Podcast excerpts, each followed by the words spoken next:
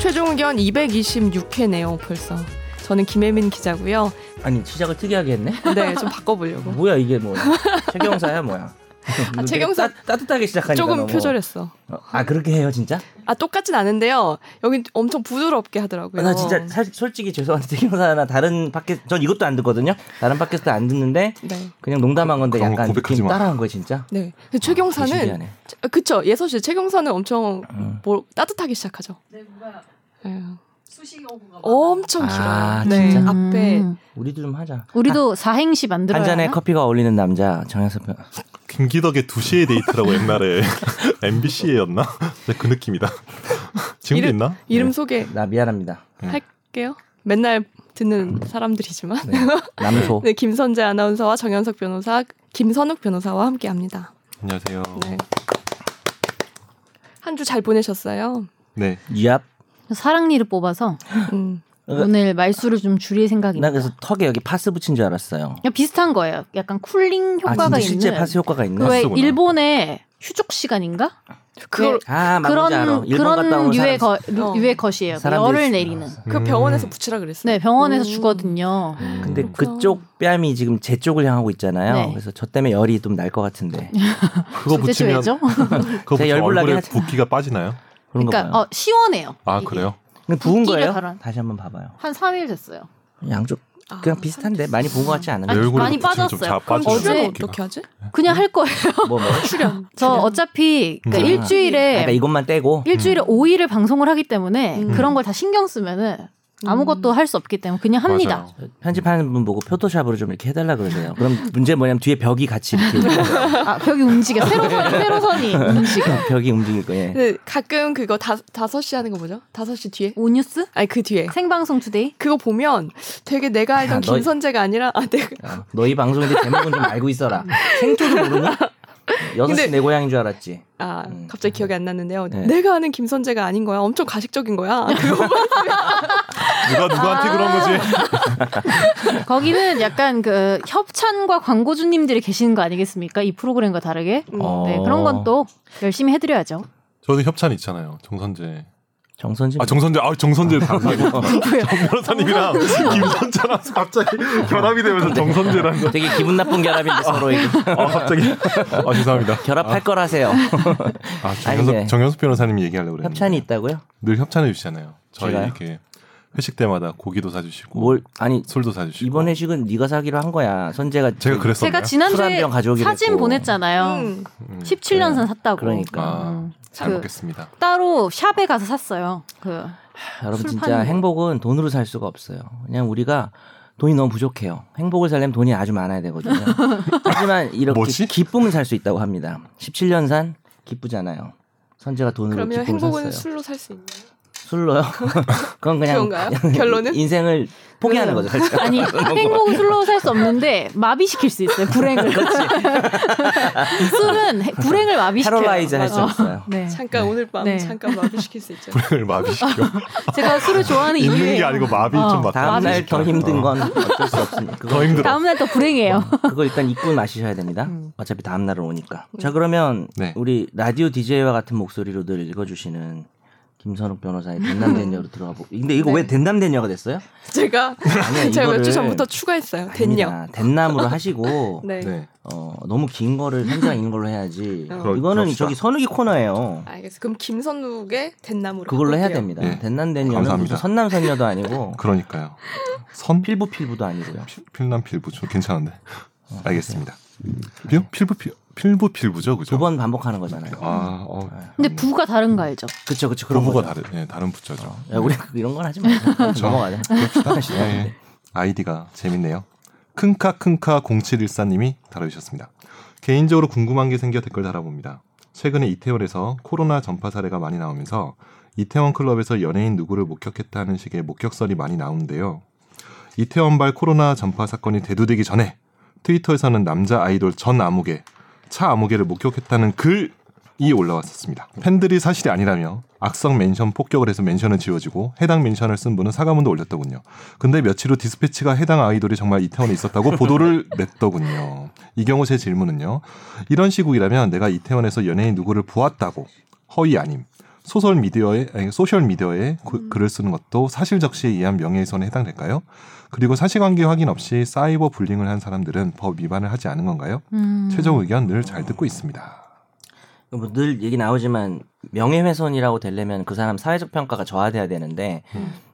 요즘 같은 시국에 이태원 가는 거는 욕먹을 만 하긴 한데 음. 어, 그, 그 정도는 저는 음. 명예훼손까지는 아닌 것 같고 그쵸. 그냥 네. 이태원 간 거니까 그렇죠. 음, 뭐 가는 사람이 있을 수 있는 거고 어, 오히려 오히려 또 어떻게 보면 명예훼손도 아니지만 명예훼손을 보더라도 음. 사회적으로 이런 시기에 이제 음. 그런 데를 가면 안 된다라는 걸 좀 음. 경각심을 불러일으키려는 뭐 공적 이익도 좀 있을 수 있어서 특히 음. 연예인들은 뭐 어쨌든 인기로 돈을 음. 벌고 하니까 더 음. 조심하긴 해야 되는 거죠. 그리고 이 정도 사안 우리들보다는 이 정도 사안이면 제 생각에는 고소 고발 안 할 것 같아. 애초에. 그쵸. 못하죠. 음. 못하지. 그래서 이제 음. 지금 또 하- 또 이제 차 모군이 네. 어? 덕분에 챌린지를 했었거든요. 뭐라고? 덕분에 챌린지. 그러니까 손에 이렇게 어. 엄지를 올려서 덕분에 아. 챌린지 아시죠? 사실 저는 이게- 어, 뭐, 나 TV 못 봐. 별로 이 음. 덕분에 챌린지를 혹- 혹시 누가 내 주변 사람들도 하던데 혹시 누가 날 지목하면 안 돼 어떡하지 이럴 정도로 저는 이게 좀 좀 좀 별론 것 같거든요 이게 그냥 음. 실질적으로 뭐 하는 게 낫지 음. 뭐 그러니까 물론 아무거나 안 의미도 한다. 있지만 김선재가 아무 말 안 하는 아, 거는 뭐지? 뭔가 이 덕분에 뭐가 그렇죠. 챌린지 안 했어요. 어, 어, 덕분에 아니, 챌린지 안 네. 했는데 어. 그- 쨌든 좀 난 뭐 그냥 잘 모르겠는데 그, 자중합니다. 저 BTS 팬이라서 우- 자중합니다. 웃기 웃 근데 웃긴 게 이제 이걸 했는데 음. 가셨으니까 그 차 씨 아이돌이 그쵸, 차 그래가지고 그리고 막 그런 것도 있었어요. 사과문을 썼더라고 제가 그런 것도 했는데 음. 가서 뭐 더 죄송하다 이런 식으로 그러니까 썼더라고 기부한 뭐 연예인 파티 생일 파티 뭐 그것도 기부를 했는데 생일 파티를 가서 논란이 됐을걸요. 그 이후에 또 뭐 누구 생일 그게 파티야? 뭐죠? 청담동 생일 파티인가 있었잖아요. 누구? 아 그 친구가 이제 코로나 사태에 기부를 하여튼 했는데 아, 누구 연예인이 뭐 아, 코로나 사태 때 기부를 했는데 청담동에서 뭐 그럼 기부 안 했으면 덜 욕먹는데 기부해서 더 욕먹는다는 거예요 지금? 그것도 좀 그러니까. 그렇다. 아, 아니 그러니까 그게 너무 모순 언행 불일치 음. 약간 뭐좀 그럴 수- 그런 좀 느낌이란 그럴 거죠. 순 있겠다. 그러면 코로나 사태가 아니고요. 음. 이렇게 사회적 지탄을 받는 사건이 아닌데 네. 뭐 예를 들어서 어떤 남자가 어떤 남자 연예인이 뭐 가면 안 되는 곳을 갔어요. 그- 근데 그게 사, 실은 사실이었어. 그걸 보고 어- 누군가가 올린 어느 정 어딘지 따라. 뭐 예를 들어서 막 뭐 2차 가는 룸살롱 막 이런데 음. 아. 이런 거를 그냥 일반인이 올렸어. 아, 좀 그렇다면. 애매하다. 애매하다. 그럼 이- 그 선제 말대로 진짜 음. 그거를 고소하진 못할 것 같은데 음. 그거는 약간 명예훼손 될 수도 있을 것 그래요? 같은데요. 왜냐면 그거는 사회적으로 부도덕하잖아요. 그런 데 가는 건. 근데 그러면 이차 성매매고 범죄고. 는 이거는요. 실제로 연예인이 갔는데 연예인 팬들이 그걸 쓴 사람 계정에 가서 막 댓글 엄청 달아. 악플 달고 댓글의 내용에 따라 다르겠죠. 어. 아. 그 댓글이 음. 모욕이나 뭐 그냥 오히려 진짜 그게 협박, 명예훼손이 어. 이런 게. 음, 이, 사- 이 사건에선 그게 명예훼손이 될 수 있지 않을까요?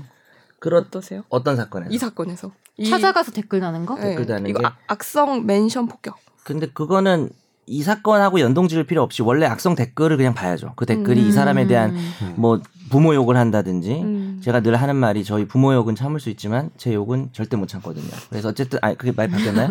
네, 뭐라고요? 모르겠어요. 패륜 개그야, 패드립이야. 그래서 어쨌든 하는 내용에 따라서 쌍욕이 담겨 있으면은 뭐 음. 정보통신 뭐, 뭐 음. 등등등 뭐 형법 다 적용되겠죠. 네. 자, 다- 다음 댓글 읽을까요? 네. 뱃살마왕님께서 어, 1번 텔레그램이 우리나라에서 흥한 건 이명박 정부 때 국정원에서 정치적 반대자들에게 해킹을 통해 프로그램을 심고 카카오톡 등 국내 메신저 업체들을 겁박해서 정보를 내놓게 한 정황이 나와서 사이버 망명으로 텔레그램으로 많이 옮겨갔기 때문입니다. 텔레그램 창시자가 러시아의 검열을 피하기 위해 해외를 도피해서 만든 러시아 재벌이라는 이야기가 있거든요.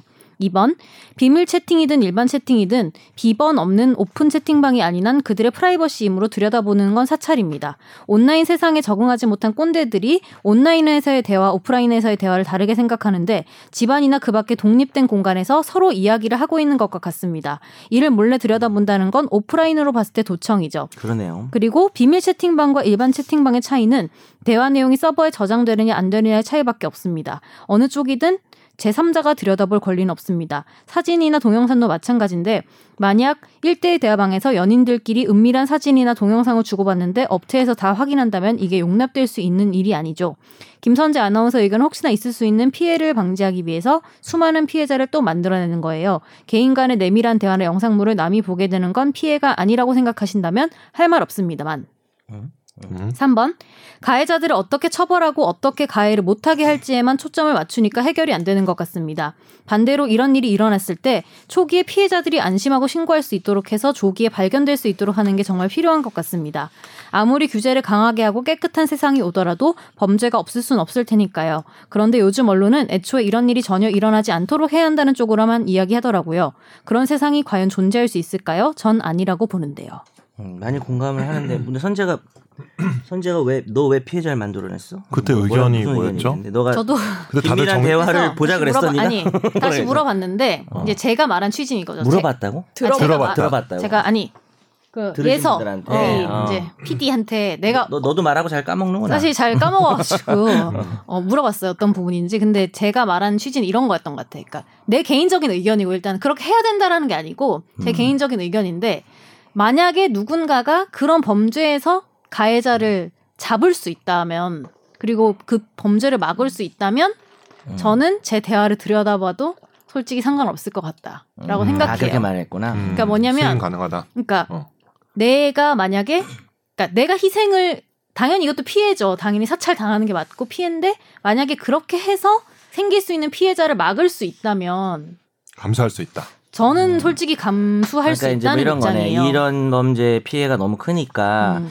이제 개인적으로는 음. 선재 본인은 음. 나는 이 정도는 감수할 수 있다라고 얘기. 맞아. 그러니까 그런 얘기했던 거 왜냐면은 같네. 음. 저기는 저는 사실 여기에서 이 댓글에서 2번에 아 3번에 음. 애초에 이런 일이 전혀 일어나지 않도록 해야 한다는 쪽으로만 이야기하는 게 맞다고 생각합니다. 그러니까 이런 부분이 좀 이런 거는 다르고. 단 한 건도 일어나지 않아야 된다고 저는 개인적으로 생각해요. 음. 음. 그러니까 우리가 최대한 안 일어나도록 하는 쪽으로 해야지 이번에도 일어나고 나서야 알게 돼서 문제가 되는 거 아닌가요? 그렇죠. 네. 이런 건 그렇죠, 없어야 된다고 생각합니다. 범죄 예방 및 처벌적 관점에 타당하고 근데 뭐 이분이 얘기한 것도 그래서 결국 개인 간의 채팅방을 들여다보는 거는 음. 어 이런 걸 뭐 예방하기 위해서 음. 그렇게 하는 건 좀 자기는 반대다라고 얘기하신 것 같은데 저는 그것도 뭐 타당한 것 음. 같고 선재 얘기는 뭐 그런 거 아니에요 뭐 그런 뜻인가 내가 실제로 그런 대화가 이루어지고 있는 게 어느 정도 정황이 있어서 뭐 그렇게 할 때 음. 사생활이 까발려지는 건 어쩔 수 없다 그런 측면을 얘기한 건가요 그러면 그리고 사실은 저는 어. 만약에 다른데 악용될 수 있는 그러니까 그거를 수사하는 사람들의 그건 문제라고 생각해요 사실은 음. 예를 들면은 이 범죄와 관련 없는 부분까지 다 털어서 보고 그걸 유출하고 이런 거는 음. 그거를 들여다보는 사람의 문제인 거지 들여다보는 행위 자체에 저는 사실은 문제가 음. 있다고 생각하진 않거든요. 그래서 뭐 음. 범죄가 문제됐을 때에 대한 이야기인 것 같아요. 현재 얘기는 문제가 됐을 그렇죠. 때 됐을 구체적으로 때. 얘기인 것 음. 같고 음. 그렇다고 해서 뭐 김선재 아나운서가 저도 그러니까 기억은 잘 안 나는데 음. 그래서 이런 것들을 그러니까 저는 낱낱이 어, 들여봐야 된다라고 얘기한 건 아니죠. 네, 어, 그런 건 아니에요. 그건 정현석 아니죠. 음. 변 아 그렇겠지. 어, 그 그런 의미는 전혀 김선재 아니죠. 변호사가 김선재 아니, 김선재 변호사. 변호사래. 어. 김선재 다음 주에 한번 더 해볼까요? 명인이 하나 있는데 어. 오늘 여러 이름이 나오네요. 46년생이야. 초대 한번 할까? 어, 말 잘해. 김선재 아나운서가 뭐라고 했는지 저는 기억이 안 나고 음. 정현석 변호사가 이거는 개인 간의 그 프라이버시기 때문에 절대 침해해서 안 된다라고 하신 음. 거는 기억이 나요. 그거에 대해서 뭐 선재 반대하진 않았잖아. 그치. 네. 예를 들어. 그러니까 뭐 그걸 어떤 가지고 나랑 도- 토론을 하진 맞아, 않았던 것 맞아. 같아요. 어떻게 해야 된다거나 뭐 반대한다거나 이런 입장이 아니고 만약에 제가 그런 상황에 처해서 음. 그치. 내 거를 음, 들여다 뭐. 보게 된다면은 나는 솔직히 그러, 그러니까 그렇게 해서 잡을 수 있다면은 그러니까 나는 허락할 것 표- 같아요. 표현이라는 게 이제 스펙트럼이 다양하니까 음. 지금 뭐 100분 토론하는 게 아니라 본인의 심정이 그렇다는 거지. 음. 본인의 그런 것들을 좀 음, 왜냐면은 희생하더라도 잡아야 하지 어, 않냐. 그냥 정말 잡고 싶어서 그래요. 음. 정말 잡고 싶고 그런 일이 안 일어났으면 좋겠어서 제가 음. 얘기를 한 거였죠. 잡을 네, 수 살인의 있어. 추억에서 뭔가 송강호의 어떤 그 의지가 드러나는 느낌. 그걸 필벌에. 잡으려면 어. 어. 떻게 해야 될까요?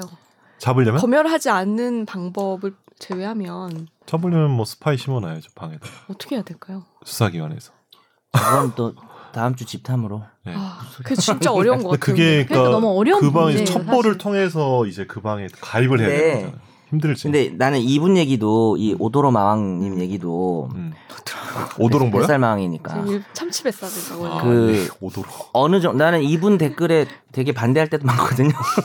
내 생각이랑 다른 거 올 때도 있는데 그러니까 이분이 그런 뜻인지 모르겠는데 애초에 이런 일이 전혀 일어나지 않더라고 해안 쪽으로만 이야기하더라고요. 근데 이런 일이 아니 그러니까 이게 네. 너무 피해가 크기 때문에 이런 일이 안 일어나는 방향으로 얘기를 해야 된다고 저도 생각해. 선생처럼. 근데 음. 음.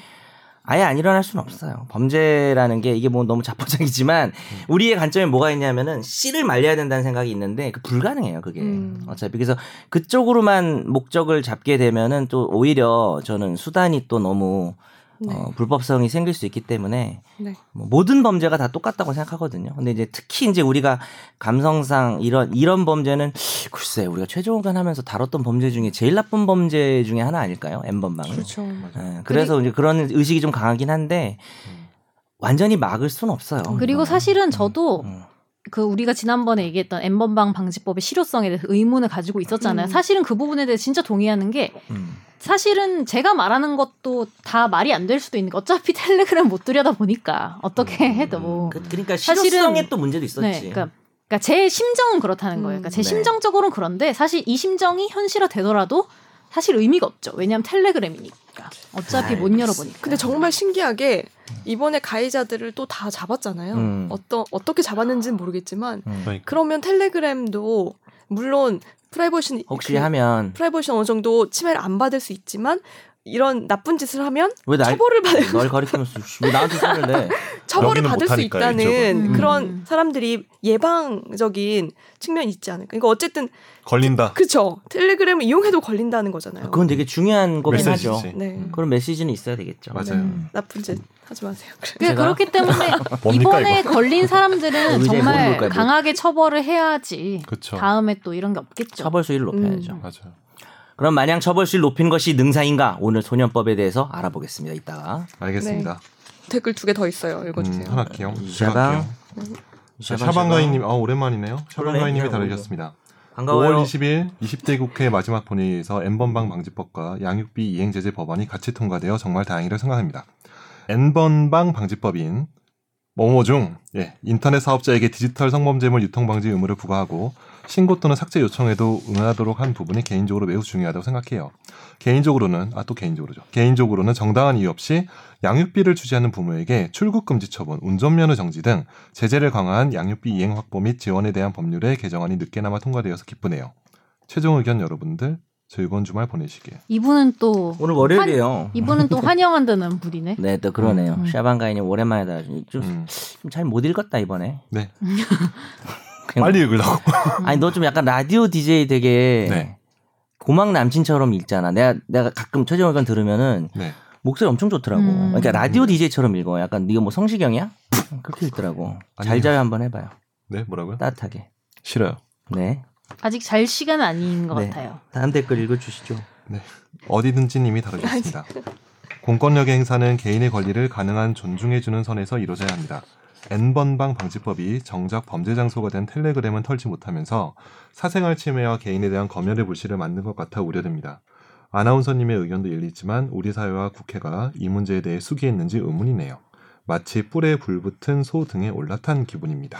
나 이런 거 처음 들어보는데. 이거 뿔에 한자 물- 성어가 있어요? 이거 약간 우가? 아 이건 다른 거지. 화우 화우는 음. 소 읽고 범법인. 외양간 고친다 아니에요? 지금 그런 말씀하고 건가? 싶은 거는? 아 사후 아니, 약방문 뭐 이런 거? 그런 건가? 그게 아니라 그거 아닌 것 같은데 이게 뿔에 불붙은 그래서 막 엄청 그냥 앞으로만 달 그러니까 앞으로만 달려간다는 달리고 그거 멈추지 뭐라고 하죠? 음. 못하는 그 뭐라고 그런 있어. 사자성어 있잖아요. 주마간산이 주막한 사람 나 얘기할 거 아니야. 아니에요. 주막한 사람 아니야. 마만 나오면 다 야, 너 진짜 드러났다 미천이. 어? 이거는 소라고.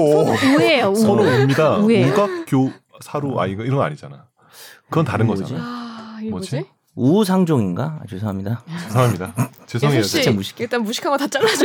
야, 내비 너 이게 내 나가야 웃기지 않아? 너도 아무 생각 없이 얘기했잖아. 아니 그냥 댓글로 달아달라 하자. 우리가 집단 지성을 이용해서 우리가 네. 모르면 남이 알 수도 방송 중에 있잖아요. 검색하지 마, 니들. 왜 검색해?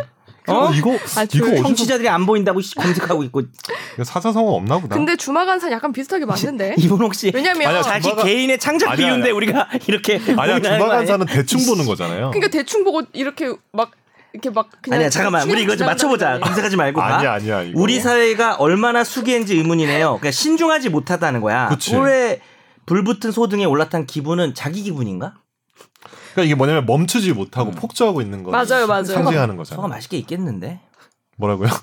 한우입니까? 한우 몇 등급인지 봐야겠는데. 그래. 야 다들 검색하고 이- 조용하게 있기야 지금. 근데 그런 말 없어요. 그런 말 없어요? 없어.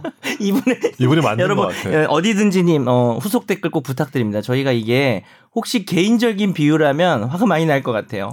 사자성어로 만들어 주세요. 그러니까 어쨌든 음. 좌고우면하지 않고 간다 이런 뜻 아닙니까 그러니까 지금? 뿔각의 소운은 일단 들어가야 될 것 같네요. 그죠? 불화. 우각 우각 아닐까? 교각사루 뭐 먹는 소리. 교각사루는 다른 건데 그러니까. 그거는 들어가는 우 아는 거. 뭐 하려다가 그냥 더 큰 사고 횃불 터졌다 이런 바로 게 아니야. 잡으려다 소를 죽인다 교각사. 교각사루. 교각사. 아니 주막하다 맞다니까. 아니 그러니까 주망한 살 말이라는 아니니까. 어릴 사람 수 어떻게 있는데. 예. 갔습니까? 주망한 소를 살 아니야. 듣잖아요. 그럼 주간산이라고 아. 하시든지요. 그리고 불이 없잖아요. 그렇죠. 주망간 우리 사. 없잖아. 그러니까 비슷한 법무법인 의미로. 화우 아닙니까? 법무법인 화우? 뭡니까 지금? 혼잔데? 화우. 어나 너무 웃겨 그 이거 화, 지금. 그 화와 그 우가 어. 불붙은 소였어. 어, 걔들 일- 열심히 하네, 화우. 야, 이 방송 들은 법조인들은 다 웃을 거예요. 뭐. 100%. 아, 화우 때문에? 그렇죠. 네. 화우라는 고깃집이 있네요. 소백이니까 그 카우가 카우스 있었어? 백이잖아요. 카우백 라이드니까 영어로 해볼까요? 그냥. 알겠습니다. 파이어 horn. 화오. 네. 아, 아, 화오. 어디든지님 꼭 댓글 부탁드립니다. 진짜 사자성어 아, 있다면 아, 다음 보내주세요. 걸로 합시다. 그러니까 한마디만 하고 싶은데 우리가 시간을 지금 너무 헛되이 쓴것 같지 않아요? 아, 아니, 오늘 이게, 이게 오늘 뭔데? 빨리 끝내는데며. 네. 이게 뭔데? 빨리 해야 돼. 빨리 해야 돼. 빨리 네. 넘어갑시다. 이분 네, 댓글 네. 내용에 관심이 없군요. 네, 네. 빨리 합시다. 네. 네. 좋은 얘기 해주셨는데 죄송합니다. 다음 코너로 넘어갈게요. 네. 날로 먹는 청취자의 법률 사연을 진단해 드립니다. 날로 먹는 청사진. 아니라니까. 이거 맞아. 그렇게 되면 청취자가 날로 먹는다는 소리가 되지 않겠니? 혜민아? 날로 먹는 청취자가 있습니다. 이거를 이 사람이 이게 아니 그럼 얘가 돈 안 내고 공짜로 상담한다는 소리밖에 안 돼. 네, 우리가, 이거를 제대로 소화할 수 있는 날이 올까? 전체적으로 우리가, 다? 아니, 모든 우리가가 코너를? 아니라 혜민이가야. 아니, 혜민이가 모든 이걸 코너를 우리가 완벽하게 혜민이가 소화할 수 있는 음. 기본적인 날이 생각이 한주 아닙니까? 녀석 틀리고 있잖아. 이거자 이거라니까 청취자의 사연을 진단해 드립니다. 날로 먹는 청사진 이렇게 하려니까. 알았어.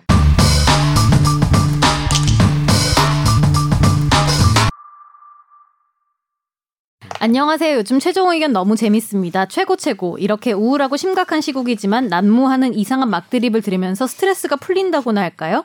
저도 보탬이 되고픈데 워낙 근본부터가 노잼인 사람이라 어쩔 도리가 없네요. 끔찍한 범죄가 발생할 때마다 언론에선 보통 범죄자 이름으로 사건을 규정하는 경우가 많았습니다. 유영철, 조두순, 오원춘, 최근엔 조주빈까지. 조두순 사건은 애초엔 땡땡땡 사건으로 불리었다가 잘못은 가해자가 했는데 왜 피해자에 초점을 맞추냐, 무슨 권한으로 언론이 피해자에게 2차 가해를 하냐는 여론에 힘입어 최근에 피해자가 특정되지 않도록 바뀌고 있는 것 같습니다. 피해자의 상처가 덧나지 않도록 조심하는 모두의 세심한 배려 바람직해 보입니다. 그런데 지금처럼 사건을 가해자의 이름으로 명명하는 건 과연 괜찮은 걸까라는 의문이 듭니다. 본명이 각각 유영철, 조두순, 조주빈인 사람들이 피해를 입지 않는다고 장담할 수 있을까요?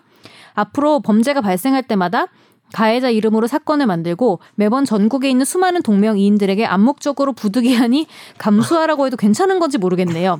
예전보다 개명 절차가 쉬워졌다곤 하지만 본인이 원해서 하는 것도 아니고 개인적, 사회적으로 얼마나 큰 낭비겠어요. 그래서 이름이 오원춘인 시민들, 조두순인 시민들이 헌법재판소를 상대로 자신들의 기본권이 침해당했다는 주장을 하거나 언론을 상대로 손해배상을 청구하면 터무니없고 전혀 소송 가치도 없는 일이 될까요? 그리고 법적인 문제와는 별도로 범죄자와 이름이 같다는 것 말고는 정말 아무런 관련성도 없는 사람들이 피해를 입지 않도록 언론계 내에서 혹시 진지한 고민을 해보자는 움직임이 있지는 않은지 김혜민 기자님께 여쭤봅니다. 뭐 갑자기? 네. 어떻게 생각하시나요? 야 너한테 여쭤봤잖아. 마지막만 저한테 물어본 거예요. 어. 그러니까 아, 그래요? 지금 이런 피의자 아, 그러네. 이름과 같은 이름을 쓰는 다른 사람들의 명예 훼손하는 거 아니냐 어떻게 생각하세요? 그러니까 이게 반사적으로 그런 측면이 있는 건 부인할 수는 없는데 그렇다고 해서 일단 피해자 이름으로 가는 건 진짜 아닌 거고 네. 음, 가해자 피해자지. 이름으로 명명할 수밖에 없죠. 근데 이분 얘기한 것도 그러니까 법적으로는 내가 볼 때는 이걸 뭐 제재하거나 그럴 방법은 없는데 네. 공감은 가죠. 그죠? 이름이 얼마나 놀림 받겠어요. 특히 초등학생이야. 그렇죠. 그러니까 이름이 조주빈이야. 어, 개명해야죠. 정말 그것도. 주빈이란 이름 많을 것 같은데. 그죠? 주빈이란 이름만이어도 기분 나쁠 것 같아. 음. 정주빈 뭐 이래도. 음. 저 옛날 저 친척 중에 김일성 있었는데. 아니, 나 갑자기 너무 옛날 사람 아니야? 그러니까. 아니, 진짜로 아니 그 그래. 유- 유- 아니, 94년 옛날 어, 어. 옛날 인터넷에서 봤는데 어, 진짜. 군대 이름 대회 이런 걸 한다면서요. 아, 그게 뭐예요? 군대인데 군대에서 뭐 병사들 이름 대회 이런 걸 하는데 뭐 어, 거기에 막 웃긴 웃긴 이름. 이름. 아 근데 막 김정일 이런 게 후보에 올라가 있었어요. 특히 군대에서 그랬으면은 그러니까 멸공 멸공. 음. 이분의 질문 뭐였지? 그래서 피해를 입지 않는다 장담할 수 있냐라고 했는데 음.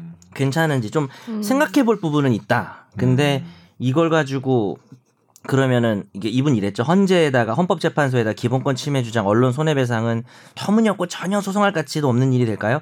그렇진 않은데 이길 수는 없을 것 같지 않나요? 이건 없죠. 뭐 예, 이거는 없을 음. 것 같아요. 동명이인이라고 하는 거는 음. 사람 뭐 판결문이 그렇게 나올 것 같아요. 동명이인은 어차피 존재하는 거고 그걸 사람들이 모르는 바 아니다. 음. 뭐 사실적으로는 반사적으로는 음. 뭐 놀림을 받거나 이미지가 안 좋아지는 그런 게 있지만은 음. 또 우리는 개명이란 절차도 있다. 뭐 이렇게 판결 나오고 나 나 음. 헌법 재판관인가 봐. 판결문 나왔어. 안국동으로 하시죠. 네. 근데 저도 사실 어렸을 때 이름이 초등학교 6학년 안물 안곡? 때까지 음? 김초롱이었는데 어 그 그래요? 당시에 어, 초롱이 어 같이 괜찮은데? 왜 초롱이 바꿨어요? 같아요. 소롱소롱 어, 빛나리 어렸을 맞죠? 때어그그 아, 어, 그 사건이 초롱초롱 있었어요. 그래서 빛나리. 겸사겸사 엄마가 바꾸셨어요. 아, 아. 네. 얼굴 어, 되게 눈도 초롱초롱한데 아, 그러니까. 그래서 그랬구나. 근데 뭔가 여기 피해자 계시네. 나 이름이 피해자가. 나 우부로 끝나가지고 맨날 욱한다고 막 놀림 받고. 너 근데 실제로 욱하니까 잘 맞는 것 같아요. 욱하니까 개명하지 맞는 것 마세요. 같아요. 이름 이름 따라 간다. 따라간다. 혹시 김욱욱으로 바꿀 생각은 없나요? 꾹꾹 지금 이렇게 욱- 정말 욱하게 되네. 그러니까. 봐봐 지금도 욱한 것 같은데요. 아 욱하는데. 욱하지 않았다고 말해봐. 근데 욱을 두 번 하니까 맞는 것 같아요. 뭐라고 맞다. 가격당했을 때. 욱욱. 예. 욱을 한 번 했을 때 욱하는 것 같은데. 네. 김아욱 어때요? 김아욱. 아욱. 아웃 감사합니다. 같잖아 어머. 아 그리고 언론계 내에서 진지한 고민을 해보자는 움직임이 있는지 물어보셨는데 어 그래 나도 궁금하네. 사실 박초- 아, 박사. 이건 없고 그런 건 있었죠. 피해자 이름으로 사건을 명명하지 말자. 음. 가- 그건 대신 너무나, 가해자 이름으로 너무나 하자. 중요하죠 그건. 가해자 이름으로 하자. 그래서 이렇게 된 거예요. 사실 이게 그게 또 지명을 해도 문제고 이거 옛날 뭐 화성 뭐 연세 그러니까 사실 그쵸. 지명을 해도 문제고 맞아요. 그 묻은 거 그러니까 어떤 그렇지. 아. 아. 것들을 뭐 큰 사건을 특정하기 위해서는 그러네. 음. 뭔가를 네. 붙여야 되는데 음. 그럼 그런 텔레그램 것- 엠번방은 어때요? 그것도 텔레그램 유저들이 다 열받아야 하는 그- 건가? 그런 그거- 건 아니잖아. 그거까지야 뭐. 그것까지는 뭐, 텔레그램까지야. 네, 텔레그램 뭐. 특정하기 참 어려운 거 그거 같아요. 쉽지 않은 강남역 살인 문제인 것 사건도 이제 같아요. 강남역이라고 그렇죠. 하는 그 지역. 강남역이란 지역이 있고. 근데 저는 또 한편으로는 물론 제가 한 번도 이런 제 이름으로 된 사람이 범죄자가 되지 않아서 그럴 수도 있는데 음. 오히려 더 열심히 살게 될 거는 같아요. 비슷한 열심히. 사람이란 소리를 안 듣기 위해서 전제 정말 나이답지 어, 않아. 정말. 야, 좀 더 생각이 그- 깊네. 좀 더 착하게 살 것 같아요. 왜냐하면 이런 이름을 가졌는데 조금이라도 나쁜 짓 하면 너무 눈에 띄잖아요. 너의 그 긍정 에너지는 어디서 나오는 거야? 몰라요. 근데 제발 사람 같지가 선재라는 않아. 어. 이름을 가진 분들이 잘 됐으면 좋겠습니다. 하지만 음. 저를 포함해서 음. 어 이렇게 음. 긍정적인 마인드로 승할 수 있네요. 네, 야, 우리 사람, 뭐가 우승해 보세요. 돼? 사람이 아닌 거 아닙니까? 야, 나만 쓰레기야. 우리 약간 쓰레기같이 됐어. 아까 전에 그 내 기억나. 그 부모를 욕하는 거 참아도 너 지금 청취자도, 청취자도 이상하게 만든 거 알지? 아니 아니요. 그러니까 기분이 기분이 나쁜 건 혼자 착한 척하지 인정하지만 마 이러면서 막. 기분이 나쁜 건 인- 인정하지만 이름이 무슨 죄가 있겠어요. 근데 뭐그 말도 세상에 맞아. 죽은 이름이 이들이 죄- 무슨 죄가 네. 있겠어요. 이름이 죄가 없지 맞아. 아, 왠지 헌재 판결문에 그 나올 것 같은데. 네. 이름은 죄가 없다. 그놈이 문제. 이름이 죄가 없다. 어, 이름은 죄가 없다. 음 네. 맞아. 그런 분도 있죠. 그 말도 멋있네. 맞아요. 네. 고고띵. 네.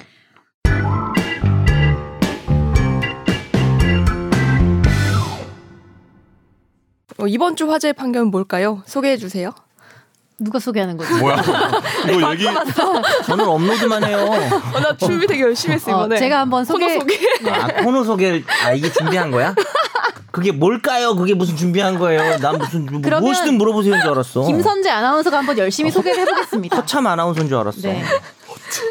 보수 성향 단체인 전국 학부모 교육 시민 단체 연합은 2017년 8월 초등학교 교사 최 씨가 동성애를 옹호하고 남성 혐오를 가르치는 등 문제 있는 수준 이하의 교사라며 교육청은 최 씨를 징계하라는 내용의 성명서를 발표했습니다. 교육청 앞에서 페미니즘, 동성애, 남성 혐오, 친구간 우정을 동성애로 인식하게 한 동심 파괴자를 즉각 파면하라는 내용의 동심 파괴자. 피켓을 들고 시위를 벌이고 최 씨가 근무한 학교 앞에서도 파면을 요구하는 시위를 했습니다. 하지만 최 씨는 그런 사실이 없고 다만 수업 시간에 자신이 다녀온 퀴어 문화 축제에 대해 이야기를 하고 휴대폰으로 찍은 사진과 영상을 보여줬습니다. 그리고 인터넷 사이트 영상에서 학교 현장에도 페미니즘 관점에서 교육이 필요하다는 의견을 밝혔습니다. 1, 2심은 학부모 단체 연합이 사실을 근거하지 않은 내용을 확인 없이 성명서로 발표하고 피켓 시위를 한 건 불법 행위라고 밝히면서 다만 최 씨도 아직 성 정체성이 확립되지 않은 초등학생을 대상으로 자신의 수업과는 전혀 무관한 사회적으로 논란이 되고 있는 퀴어 문화 축제에 대한 영상을 보여주고 이에 관해 이야기함으로써 학부모들에게 큰 걱정을 끼치게 하여 이것이 빌미가 되어 사태가 발생한 점도 참작해야 한다며 이 연합이 위자료 300만 원을 지급하라고 판단했습니다. 음. 그리고 대법원은 이 손해배상 소송에서 피고는 300만 원을 지급하라면서 원고 일부 승소 판결한 원심을 확정했습니다. 음. 참 묘한 판결이죠. 그러니까 음. 일단은 뭐 학부모 연합이 그 교사가 실제로 뭐 이렇게 무슨 교사가 한 행위보다 좀 지나치게 과장해서 이 교사를 비난했기 때문에 교사에게 이제 위자료를 지급하는 불법 행위가 된 거죠. 위자료 지급해야 되는. 그래서 뭐 사실 확인도 안 하고 과장한 건 학부모 연합이 잘못을 하긴 했는데 그거하고는 별개로 초등학교 교사가 뭐 그러니까 팩트는 이거잖아요. 수업 시간에 자기가 퀴어 문화 취재에 다녀와서 그거를 사진 영상을 보여주고 어, 학교 한정에도 페미니즘적 관점의 교육이 필요하다라는 그런 의견이 뭐 인터넷 사이트에 영상에 그건 음. 애들한테 한 말은 아니고 음. 영상을 올렸고 뭐 이런 거는 사실이라고 하네요. 이런 건 어떻게 생각하세요? 그냥 어, 저는 판결은 이- 당연하고. 근데 정도의 차이가 중요한 것 같아요. 음. 어떻게 그 퀴어 문화 축제에 대해서 얘기를 했고 음. 거- 어, 설명하는 방식도 중요하고 네네. 네. 그 이거를 알 수는 있죠. 퀴어 문화 축제가 어떤 거고 음. 네. 버젓이 우리나라 알아볼 순 있겠죠. 예, 우리나라에서 이루어지는 일이니까. 집회이기 때문에 아니 그리고 저는 수업과 유관한 얘기만 해야 됩니까, 선생님이? 음, 일단 그치. 수업과 무관한 것들이 사실은 음. 더 많이 우리가 사는데 더 필요한 것들이 그쵸. 많아요. 음. 수업과 무관한 얘기만 한다면 이제 문제가 되겠지만 아, 그죠? 음. 지 얘기하다가 한 5분 남았는데 근데 당연히 뭐 이렇게. 이 가르침이라는 게 음. 교과서에만 나오는 게 다가 아니라는 걸 가르치는 것도 저는 가르침이라고 음, 생각하거든요. 그런 게 좀 문제가 있다. 네. 뭐 근데 한편으로는 그런 생각도 들어요. 초등학교니까 또 학교에 따라도 다르지 않을까. 음. 초등학교, 중학교, 고등학교. 그러니까 이제 뭐 두 분 얘기는 당연히 공감, 동감을 하고. 네. 음. 근데 이제 논란이 있는 주제라는 거죠. 사실 우리가 지난 예전에 동성애를 다루기도 했지만 음.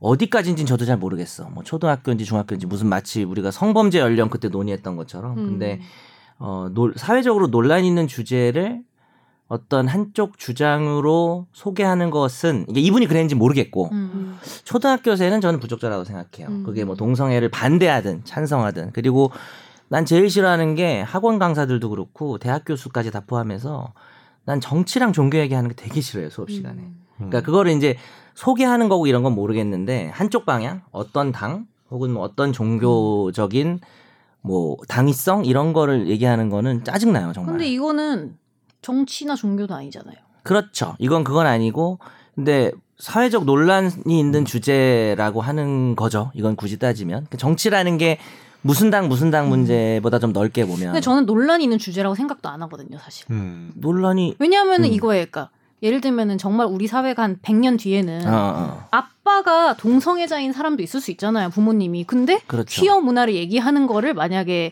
어. 예를 들면 그 논란 있는 주제다 얘기하는 것 자체가 되게 좀 그 자체가 문제다. 문제라고 저는 어, 그러니까 저는 그러니까 뭐냐면 너네가 뭐 이성애자가 되어야 된다, 동성애자 돼야 된다 이런 건 당연히 말도 안 되는데 그런 건 안 되지만 이런 것이 존재한다는 거를 설명을 해주는 게 왜 문제가 되는지 음. 존재한다는 거를 설명할 수는 있을 것 같은데 이 퀴어 문화 축제라는 것 자체가 어, 지난번에 그 그쪽 방향으로 너무 옹호해서 얘기했다가 이렇게 음. 얘기가 좀 이상하지만 그 문화 축제 자체가 가지고 있는 정치적 주장들이 학부모들이 싫어할 수 있다고 생각해요. 저는 초등학생을 둔 학부모들은 음. 그래서 그렇게 굳이 그런 주제를 이야기해야 되나라는 생각도 좀 들어요. 저는 음. 모르겠어. 그러니까 저랑 반대인 나 생각이 빠질까? 아, 뭐냐면 네네네. 그래서 약간 성 정체성이 확립되지 않았기 때문에 저는 더 다양하게 보여줘야 된다고 생각을 하거든요.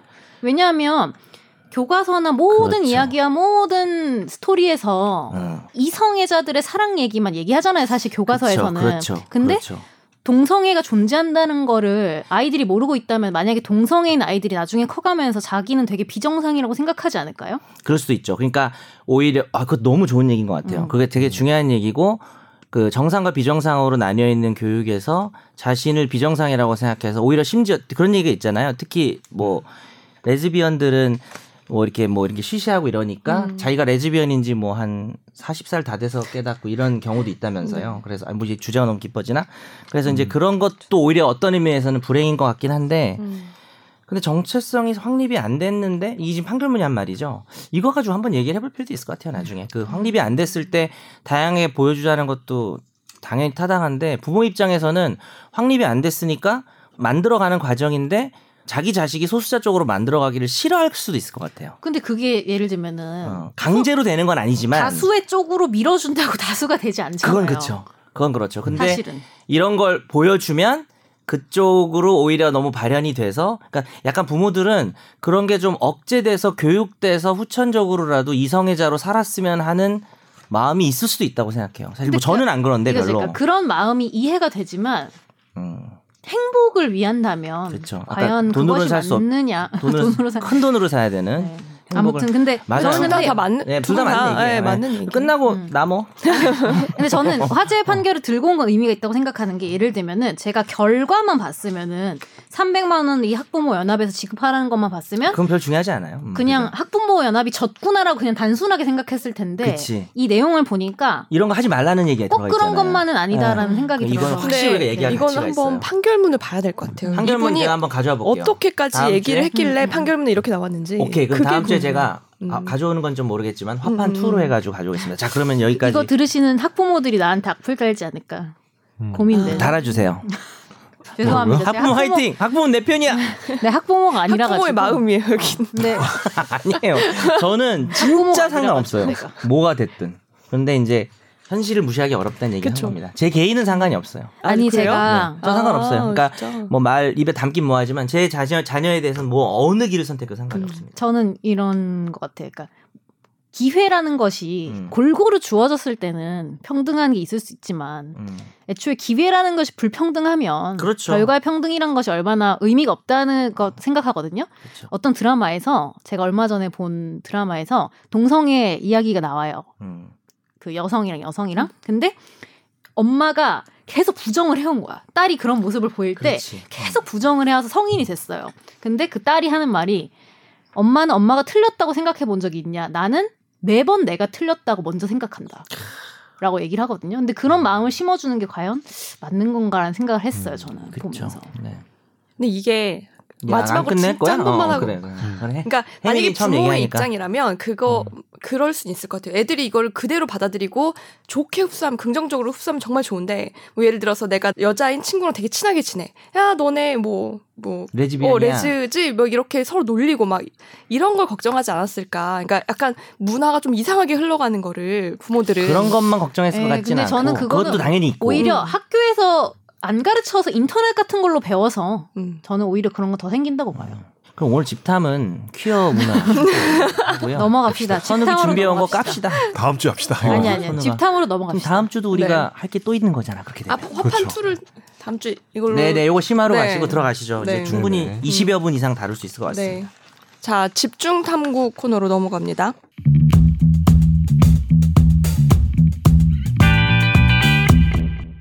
이번 주에는 김선욱 변호사님이 준비해주신 소년법 개정안에 관련해서 얘기를 해볼 건데요. 그 촉법 소년 연령을 그 하향하는 논의가 있었어요. 그죠? 음. 저는 이 주제가 법적 지식이 선행돼야 된다고 생각해요. 그냥 네. 어린 새끼들이 머리에 대가리 피도 안 말라서 저 자식 저 그러니까 말- 그렇잖아요. 사실 캣맘 사건도 있었고 뭐 있잖아요. 음. 저것도 다 죽여봐 이런 식으로 처벌할까 말까 논의에선 소용이 없고 그래서 김선욱 변호사 어, 제, 주- 이 주제는 제가 아이디어를 냈죠. 하하하 몇 음. 네네. 주 전에 준비는 호- 호련이 김선욱 변호사 혼자 했는데 호련이는 아닌데. 네. 어쨌든. 어 그래서 내용 정리를 좀 먼저 해주시면 좋지 않을까 규정이랑 현 현 음. 시- 현 제도에 대해서 그게 좀 중요할 것 같아요 이거는 논의 이전에 음, 음. 알겠습니다. 일단은 우리나라가 이제 성인의 범죄에 대해서는 형사처벌하는 건 당연하잖아요, 그죠? 네. 하는데 이제 소년, 그러니까 미성년, 음 미성년자의 경우에는 애가 예를 들어 10세야 예? 아, 아, 하필 10세 요? 10세라고 아, 10세 요? 11세 라 하면 9세 정도로 할게요 네, 죄송합니다 예.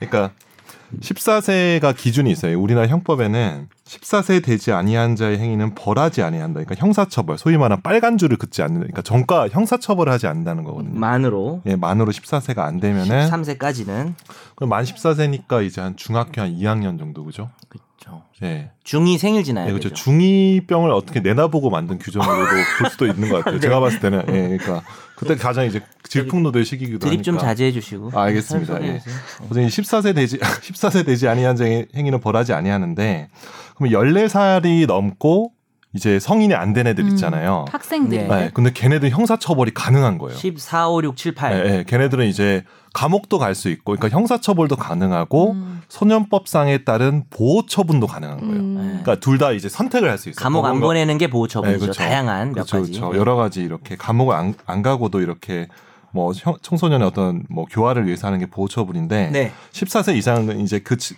그 친구도 이제 옵션이 되는 거고. 근데 14세부터 10살까지의 친구들은 그 음. 친구들은 이제 촉법소년으로 말을 하고 촉법소년은 뭐냐면 형사처벌이 안 돼요. 그러니까 범죄를 저지른 게 아니라 네. 법에 저촉됐다고 법에 말하는 거죠. 저촉됐기 네. 때문에 얘네들은 보호처분만 하는 거예요. 음. 근데 여기서 이제 그러면 10살 아래는 뭐지? 그러니까 이거 최근에 이제 뉴스를 했던 게 10살 아래 사건 초등학교 뭐 있었죠. 아, 1학년, 2학년 애가 뭐 오케이. 진짜 애들 막 아, 이렇게 나오잖아요. 네. 근데 걔네들은 이 법의 사각지대에 있는 거예요. 그렇죠. 아무런 형사 처벌도 안 받고 보호 처분도 안 아무런 조치가 받고. 없고. 그 그래서 그나마 그- 10세에서 13세? 14세. 만 14세 14세까지. 아, 내가 아까 직전까지. 13세로 말 잘못 말했구나. 예. 14세. 까지는 까지는 맞아, 맞아. 보호 처분을 받을 수 있는 형사 처벌 안 되고 그 친구 아니, 잘못 얘기한 것 같아. 13세. 그러니까 14세가 되지 아니한 자. 처벌이 되잖아요. 그러니까 14세는 형사 처벌이 되죠. 그렇죠 그렇죠 만 14세부터 14세가 되면은 예. 14세 미만 네, 그렇죠. 그렇죠. 미만의 자는 이제 보호 처분만 받는 거죠. 그쵸. 10살 예, 이상. 예. 예. 근데 이제 지금 현재 개정 논의가 와- 나오는 게 뭐냐면 형사 미성년자의 기준이 14세인데 이걸 낮추자. 음. 뭐 12세로 낮춰가지고 그러니까 12세부터 보면 14세까지 전에는 보호 처분만 받고 형사 처벌도 안 받는 친구들이 그러니까 네. 감옥 그러니까 형사 처벌도 받을 수 있도록 하자 뭐 이런 논의도 있는 것 같고 네. 심지어 이제 10세 어. 음. 10세 10세는 하필이면 근데 10세 10세 이하의 애들은 아예 그냥 법의 사각지대잖아요. 그렇죠. 그렇죠. 그 친구들도 이제 뭔가 좀 보호 처벌을 처분을 해보자. 받을 수 있도록 아, 뭐 뭐, 처- 형사 처벌이 형사처벌까지는 아니어도. 아니어도 소년법상의 보호 처분을 받을 수 보호 있도록 처분을 뭐 먼저 소개해 주는 건 어떨까요? 그쵸. 근데 저는 그런 궁금한 의견이 게 개념이 나와요. 10세 미만은 그러면 보호 네. 처분도 안 받으면 아무것도 안 해요. 그럼 예를 들면 가해자인 엄마가 뭐 손해배상을 민사상- 했 네. 이런, 민사상 이런 건 손해배상은 있죠. 민사상 손해배상은 음. 거의 무조건 지게 돼 있습니다. 음, 음. 그건 그쵸. 한, 그건 거의 한 15세까지. 그렇죠. 15세까지 아, 네. 법에는 민법상은 그런데 네. 지금 이제 그 논의가 지금 나오고 있는. 왜냐하면 이제 워낙 청소년 범죄가 뭐 어린 나이 14세 미만의 자의 경우에도 잔혹 범죄가 뭐 네. 언론에 많이 노출되니까 본인이 정하신 순서가 있긴 하겠지만 그래도 혹시 아. 네네. 보호처분 얘기를 먼저 하는 게 낫지 않을까 싶은데요. 예 보호 저분들이 처분은 보호처분을 잘 몰라서 예 알겠습니다. 먼저 얘기해 줄 수 있어요? 괜찮아요? 네, 보호 처분은 이제 소년법상에 나온 건데요. 이게 소년법은 뭐 소년원은 네. 다 알죠. 음, 그죠? 네. 그러니까 옛날에 어느 되게 유명한 축구 선수가 있는데 그 축구 선수가 소년원 출신이거든요. 우리나라 국가대표까지 했던 선수가. 아, 국대인데. 네. 예, 그 옛날에 그 사람 일화를 보면서 아. 소년원 이런 곳이 내가 알게 됐는데 그 어쨌든 소년법에 따르면은 이 보호처분이라는 게 있어요. 이 보호처분이 종류가 되게 많은데 여덟 가지가 있거든요. 네. 네. 여덟 가지가 있는데 요게 이제 제가 사건을 해보면은 이게 1호부터 해서 8호까지가 있고 이제 점점점 숫자가 올라갈수록 강해져요. 네. 음. 첫 번째는 뭐냐면 이제 보호자한테 위탁해서 이제 뭐 보호를 하라 한마디로 그냥 부모한테 돌려보내는 게 첫 번째고 제일 두 번- 가벼운 거죠. 가, 제일 가벼운 게 이제 그 감호 위탁이라고 하는데 부모한테 그냥 돌려보내는 그죠. 거네. 예. 그렇죠. 음. 두 번째는 수강 명령, 그러니까 수업을 들어라, 그렇죠. 강의를 들어라. 그러니까 세 번째는 사회봉사 명령. 그 다음부터는 이제 보호 관찰, 음. 감호 위탁, 그리고 이제 소년원 송치 막 이런 게 나오거든요. 음. 이게 1, 2, 3, 4, 5, 6, 7, 8로 가면 갈수록 이게 부모의 곡소리가 나요. 이게 제가 실제 제가 소년 사건을 몇 번 어, 해봤거든요. 그렇죠. 해보면 소년 사건은 이제 소년부 이제 딱 재판 열린 날에 법정 앞에 예. 부모들이 막 다 훌쩍훌쩍거리고 있고 그쵸. 네. 애들은 다 뭐, 애들은 저쪽에 이제 따로 있어요. 부모랑 아예 다르게 있고. 근데 걔네들이 몇 호 처분을 받느냐에 따라서 막 곡소리가 나요. 애가 말썽이 많으면 몇 말썽을 호부터 안- 몇 호를 부모가 외우고 있어. 그, 그쵸. 뭐, 뭐, 8호, 뭐, 이렇게 뭐, 10호, 뭐, 이렇게 네. 나오면 뭐, 그냥. 곡소리 내는 부모도 없는 애들도 있어요. 그쵸. 그게 더 슬픈 거죠. 사실 그렇죠. 부모가 아예 없고, 뭐, 네. 친척이거나 뭐, 조모나 조부, 그쵸, 뭐, 이런, 그쵸, 네. 그쵸. 아니면 그런 분도 없는 경우가 많은데, 그런 식으로 이제 이 보호 처분을 이제 우리나라에서 하거든요. 근데, 여, 여기서 보호 관찰은 이제 뭐 음. 지가 생활하는데 그쵸. 가끔씩 나와서 음, 뭐 수시로. 체- 점검하고 어. 수시로 이래 와서 체크해가지고 생활 관리해주고 얼마나 뭐 자주 나오는지 한 뭐 일주일에 몇 번 나오는가 그거는 그렇게 저- 생각해요. 네, 일주일에 한 번씩은 아니고 근데 네. 이제 소년원으로 송치가는 게 제일 나쁜 거죠. 예. 마지막에 음. 있는 네, 거고 소년원이 이제 단기- 1개월 이내 단기 장기 이렇게 있고요. 1개월 단기 네. 장기. 음. 자, 그러면 네. 음. 어, 보호처분과 형사처벌 두 개가 있고 미성년자들은 이렇게 받는다는 걸 알게 됐는데 네. 그러면 개정안은 지금 어떻게 음. 네. 이런 개정안은 화분이지. 사실은 안이 나오는 게 아니고 네. 청원을 하는 것 같아요. 지금 그쵸. 제가 봤을 때는 네. 그러니까 청원 내용을 얘기해 보죠. 음. 청원 내용이 이제 뭐냐면 14세 미만의 자는 형사처벌을 못 하잖아요. 그러니까 네. 감옥을 못 보내는 그쵸. 거잖아요. 그런데 이제 그 친구들도 그러니까 한 감옥 살이나 두 살이라도 낮추자. 낮추자. 음. 그러니까 가령 예를 들어서 13세, 어. 13세 그러니까 촉법소년의 기준을 10세부터 12세로 하면은 예. 13세와 14세 되기 직전의 14세 아이들, 예. 네. 그러니까 한국 나이로 14세지. 그러니까 아. 그 네. 친구들도 감옥을 보낼 수 있는 거죠. 보호 처분만 받는 게 아니고. 음. 14세면 중2인가요? 중이 생일 된 날. 그러니까 만 지금 만 네, 얘기하는 만으로 거. 예, 만 만으로 얘기하면 14세. 음. 예. 십사- 중2 자기 생일 지- 딱 되면 14세. 음. 그때 그쵸. 중2 생일 지나면 이제 얘는 성인 그쵸. 범죄자가 되는 그렇죠. 얘네들은 거야. 언제든지 감옥을 갈 수 있어요. 감옥을 갈 수 있는. 소년원에서 끝나는 게 아니고 그럼 지금 뭐, 형사처벌 받는 얘기하자는 거죠. 차원에서 얘기하는 거는 몇 그러니까 학년으로 낮추자. 그 음. 중일 중이 애들도 감옥에 보낼 수 있는 한두 거예요. 살이라도 만- 낮추자. 어, 시- 만 어. 13세로 바꾸자는 거고 음. 어. 이게 사실 청원이 지금 올라온 게 렌터카 뺑소니 사고로 사람 한 명 죽었죠 그때. 음. 그쵸. 이게 100만을 넘겼고 그래서 정부가 조만간 답을 해야 되고 그게 13세였나? 렌터카 그게- 그게? 그게 아, 정확히 중학- 모르겠어요. 초등학교 6학년이거나 네. 네. 중학교 1학년. 그 여기에 대해서 아, 고 나이. 네. 여기에 대해서 이제 그 교육부 장관이 강력한 형사처벌을 받을 수 있도록 촉법 소년의 연령을 낮추어야 한다는 사회 각계 계층의 지속적인 요구가 있었다. 그래서 앞으로 이제 검토하고 있다라고 했대요. 그냥 검토하고 있다. 음, 검토하고 있다. 네, 그래서 만약에 뭐, 개정안을 언뜻도 아닌 거네, 낸다면 그 답은. 음. 개정안을 낸다면 교육부에서 낼 것 같아요. 음. 그리고 청원이 두 조- 방향이 그동안 있어 왔는데 네. 이번 청원은 내가 못 받고 그 14세를 13세로 낮추자는 거랑 음. 음. 음. 그다음에 네. 아까 선우기가 10세. 얘기한 것처럼 10세 밑에 있는 애들에게 거의 어, 사각지대. 뭐 거기 뭐라도 어. 뭐 보호 처분이라도 내리자. 이게 크게 음. 두 방향인 거죠. 음. 근데 이제 저는 첫 번째 방향은 음. 제가 지금 어떻게 생각해요? 저는 개인적으로 좀 약간 이게 맞는지 안 맞는지 판단을 못 하겠는데 그 10세 미만의 아이들 있잖아요. 뭐 9세나 음. 뭐 8세. 그러니까 학교를 간 연령대 같은 경우에 네. 그 친구들도 적어도 보호 처분을 받을 수 뭐, 있도록 네. 그러니까 법의 사각지대 그냥 방치하는 게 아니고 예, 음. 네. 보호 처분 정도는 받을 수 있도록 그 10세의 기준을 좀 낮추는 게 낫지 않을까? 촉법 소년의 기준을. 즉 보호 네. 처분을 받을 수 있는 촉법 소년의 기준은 낮추는 게 좀 필요하다 음. 생각해요. 법적인 사람이 좀 비슷한 것 같아. 저도 그래요. 그러니까 음. 14세를 13세로 한 살 낮춘다고 음. 달라지는 건 없어요. 그건 그냥 음. 그 사건 하나 보고 얘기하는 음. 거고 네. 뭐 캣맘 사건 그건 뭐 문제가 없었나? 그거는 구세였는데. 그게 바로 이제 음. 그게 아. 그 아, 그러니까 그 법의 그렇죠. 사각지대. 어, 두 번째 뭐니까 사각지대는 분명히 문제가 있고. 근데 이제 굳이 교도소를 보내는 음. 나이를 14세에서 한 살 낮추든 음. 두 살 낮춘다고 해서 사회가 달라지지 않아요. 음. 그리고 그게 그런 식이면 계속 낮아지는 거고 그러니까. 네. 그러니까 뭐 정말 쓰레기 같은 아이도 있지만 음. 걔를 교도소에 보내는 건 또 다른 문제인 것 같아요. 근데 저는 음. 그러면은 이런 건 어때요? 그러니까 교도소에 보낼 수 있도록 하되 그 전 단계에서 촘촘하게 음. 어떤 교육을 다시 받을 수 있다거나 다른 어떤 조치들을 뭐 촘촘하게 그러니까 보낼 수 있도록 하되, 그러니까, 그러니까 무슨 교도- 교도소에 갈 수는 있는데 음, 음. 그렇다고 다 보내는 건 그러니까 아니잖아요. 한 번에 보내지 말고 그러니까 뭐 교도소에 갈 수 있다고 아. 해서 음. 싹 다 교도소에 보내는 건 아니잖아요. 그렇죠. 예를 들면 여러 가지 처분이 있잖아요. 여러 가지 네. 처벌이 있고. 음. 근데 그거 그런 것들을 좀 더 촘촘하게 마련하는 게 그럴 수- 청소년들한테 필요하지 그것도 않을까라는 맞아요. 생각이 그런 들거든요. 디테일한 접근이 그러니까, 필요한 것 같고 어, 왜냐하면은 음. 이거죠. 그러니까 청소년들한테는 단순히 처벌된다라는 것보다는 제가 느끼기에는 왜 이것이 잘못됐고 이러면 안 되고 앞으로 사회에 나갔을 때 이러면 안 되는지 약간 이런 것들을 좀 더 구체적으로 섬세하게 약간 가르쳐 주는 네. 그렇죠. 게 좀 이해시키고 이런 게 연령을 중요한 단순히 뭐 조절하는 게 아니고. 어. 그러니까 조절을 해도 뭐 그건 음. 저는 뭐 사실 법을 전공한 사람이 아니니까 모르겠는데 네. 그냥 제가 느끼기에는 음. 교도소에 갈 수 있도록 해도 더 어린 나이의 아이들이 음. 꼭 교도소에 가는 것뿐만 아니라 다양한 어떤 이렇게 음. 교화에 어, 관한 그래서 그런 줄수 것들이 있도록 있어야 될 개선. 것 같다는 그- 생각이 들어요. 소년범 전문으로 하시는 천종호 판사님인가요? 그 일명 네. 안 돼 돌아가 음. 바꿔줄 생각 없어 음. 이분 있잖아요. 짤 네.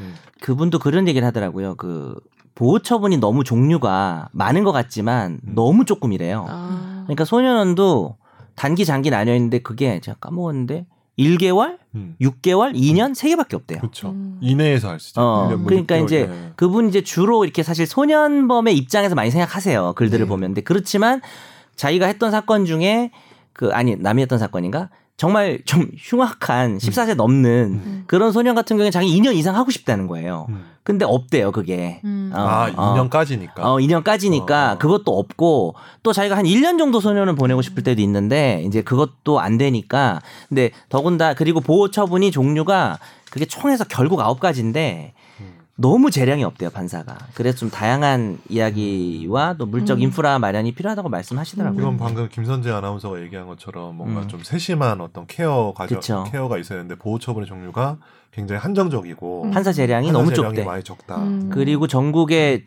그분 주장은 지방 법원마다 가정 법원이 다 있어야 된다. 음. 있어야 된다. 음. 음. 음. 가정 법원이 너무 없으니까 그럼 제일 중요한 게 뭐냐고 물었더니 그렇게 얘기를 했대요. 뭐 법 바꾸고 이런 게 아니라 음. 가정법원이 많아져야 된다. 음. 어, 그런 얘기를 하더라고요. 근데 이제 법원에서는 사실 음. 가정법원 판사 가는 게 이게 사람 취향마다 다르지만 굉장히 좀 기피하는 문화도 좀 있어서 그렇죠. 이게 왜냐면 너무 예, 가정법원 그렇게 이제 바뀌어야죠. 이혼 사건 뭐 사적인 것들이 많아서 예, 이게 근데 되게 판사도 굉장히 정신 스트레스 사실 굉장히 많아요. 변호사도 선호하진 않죠. 어, 변호사도- 이혼 사건을 전문하는 사람들이 네. 있고 저 이혼 사건 오면 남 네. 주거든요. 음. 이혼 뭐 뭐 하여튼 그리고 여기 소년 사건에 굉장히 변호사도 굉장히 스트레스 많이 받거든요. 미주알 네, 꼬주알이 네, 돼야 네. 돼서 아, 그래서 이게 법원 자체적으로도 되게 많이 인력이 많이 양성되기 힘든 음. 문화라고 하더라고요. 맞아요, 맞아요. 그러니까 만약 그천 판사님 같이 특수한 경우 빼고는 음. 네, 그게 좀 네. 어렵다고 합니다. 그 제가 어디선가 들었는데 음. 뭐 그 혹시 어디 아시는지 확인 좀 네. 부탁드릴게요. 들어요? 네. 선재 아나운서 안녕. 음. 그 이게 해외에선가? 저는 정확히 모르겠어요. 이 미성년자 아- 아예 어린애들이 범죄를 저지르면 그- 제대로 관리 못한 부모가 처벌을 받는 규정도 있다는데 혹시 들어보셨어요? 어? 부모가 그, 그럴 럼 수 일종 없어요? 연자제 아니야? 연좌제인데 네. 아, 그래요? 그럴 수 없어요. 형사처벌은 일종 그것보다 연자제라고. 절대 미성년자를 관리하지 못한 책임. 부모가 음. 형사 처벌을 받진 않을 것 같은데 뭐 아, 무조건 다 손해배상. 저도 모르는데 아, 자, 아, 부모가 무슨- 자기의 과실이죠. 네. 관리하지 못한 네. 아, 과실. 그래서 배상을 하긴 그게- 하는데 그 음.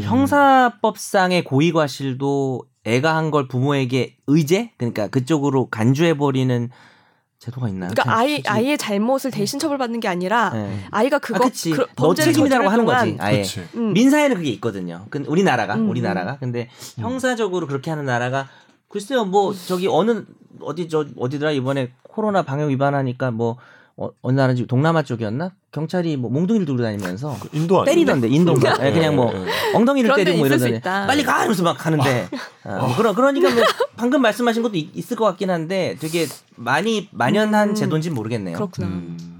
그거는 좀 네.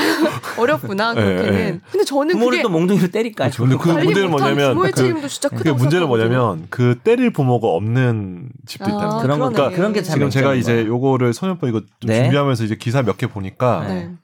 그 여기서 이제 그 시사인 기사 뭐 그냥 그대로 음. 얘기할게요. 시사인 기사가 좀 많이 좋았는데 네. 거기서 이제 주는 메시지가 아까 전에 제가 10세 이하의 어떤 법의 사각지대를 좀 더 이렇게 좀 법에 끌어와가지고 그 친구들도 케어를 하자 이런 얘기 나오잖아요. 네. 근데 그 얘기 나온 연장선이 바로 이제 부모도 없고 이게 사적으로 뭔가 이제 가정에서 관리할 수 없는 친구들의 네. 경우에도 경우에는 이제 어떻게 하느냐라는 문제가 많이 나오거든요. 네. 근데 결국 이게 소년범 사건이든 뭐 이게 지금 아동 범죄, 아동 성소, 청소년 범죄 이런 모든 사건이 나오면 결국은 가정의 회복과 사회의 회복이 그냥 답이 정해져 있거든요.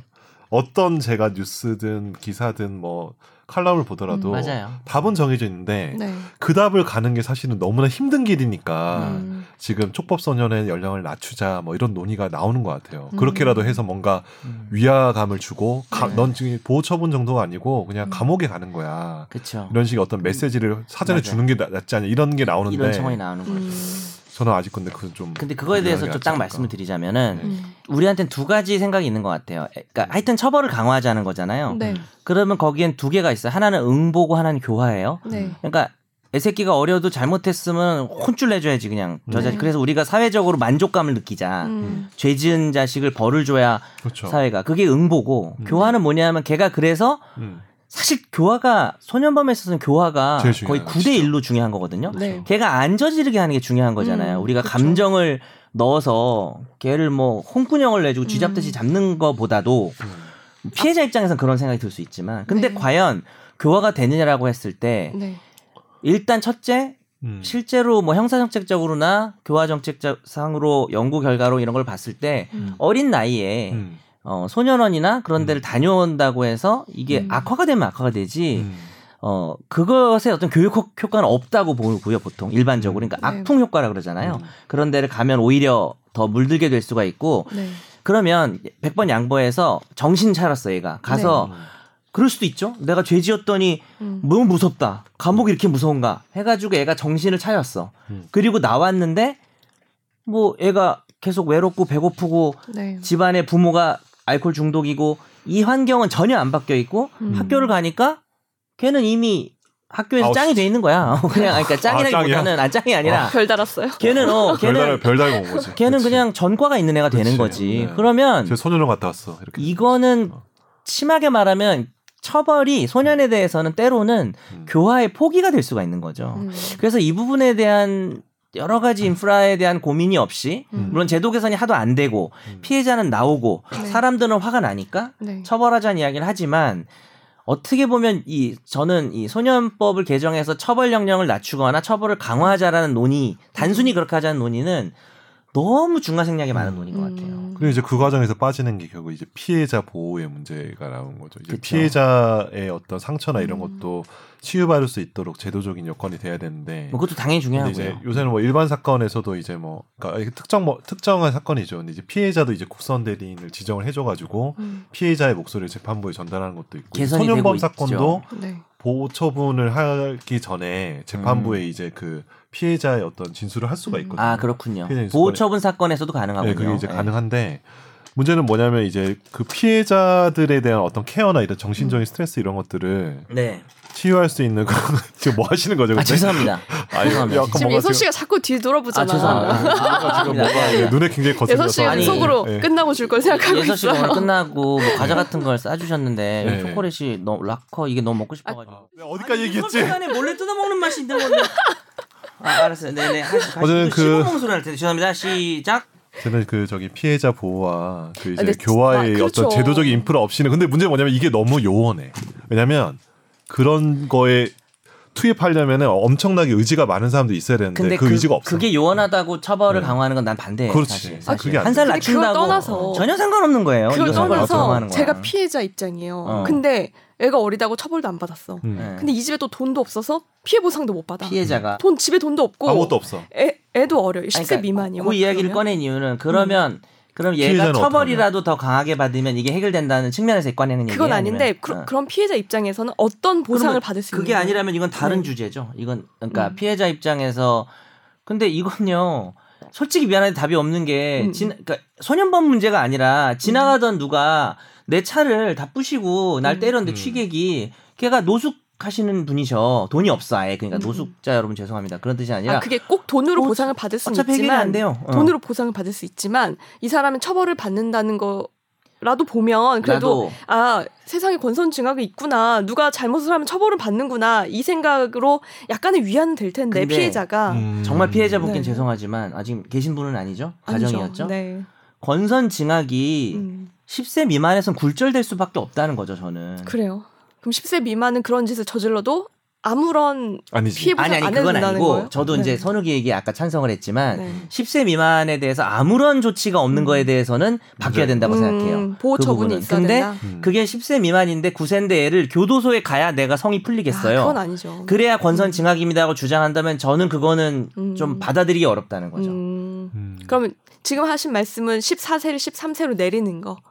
내지는 네. 뭐 어, 더 내- 어쨌든 그러니까 형사처벌의 12세로 내려. 연령을 어. 한을 네. 하- 상한을 그러니까 한을 내리는 거에 대해서 제가 반대하는 측면에서 음. 말한 거고 근데 솔직히 10세 이하가 보호 처분이 돼도 네. 그 보호 처분이라는 게 대단한 게 아니에요. 음. 걔를 교육하고 걔한테 보호 관찰을 붙이는 거라서 피해자의 가슴에 공허함은 안 채워질 걸요. 어차피. 음. 그러니까. 그렇다는 거죠, 솔직히. 결국 이제 그 공허함을 그러니까 채우려면 네.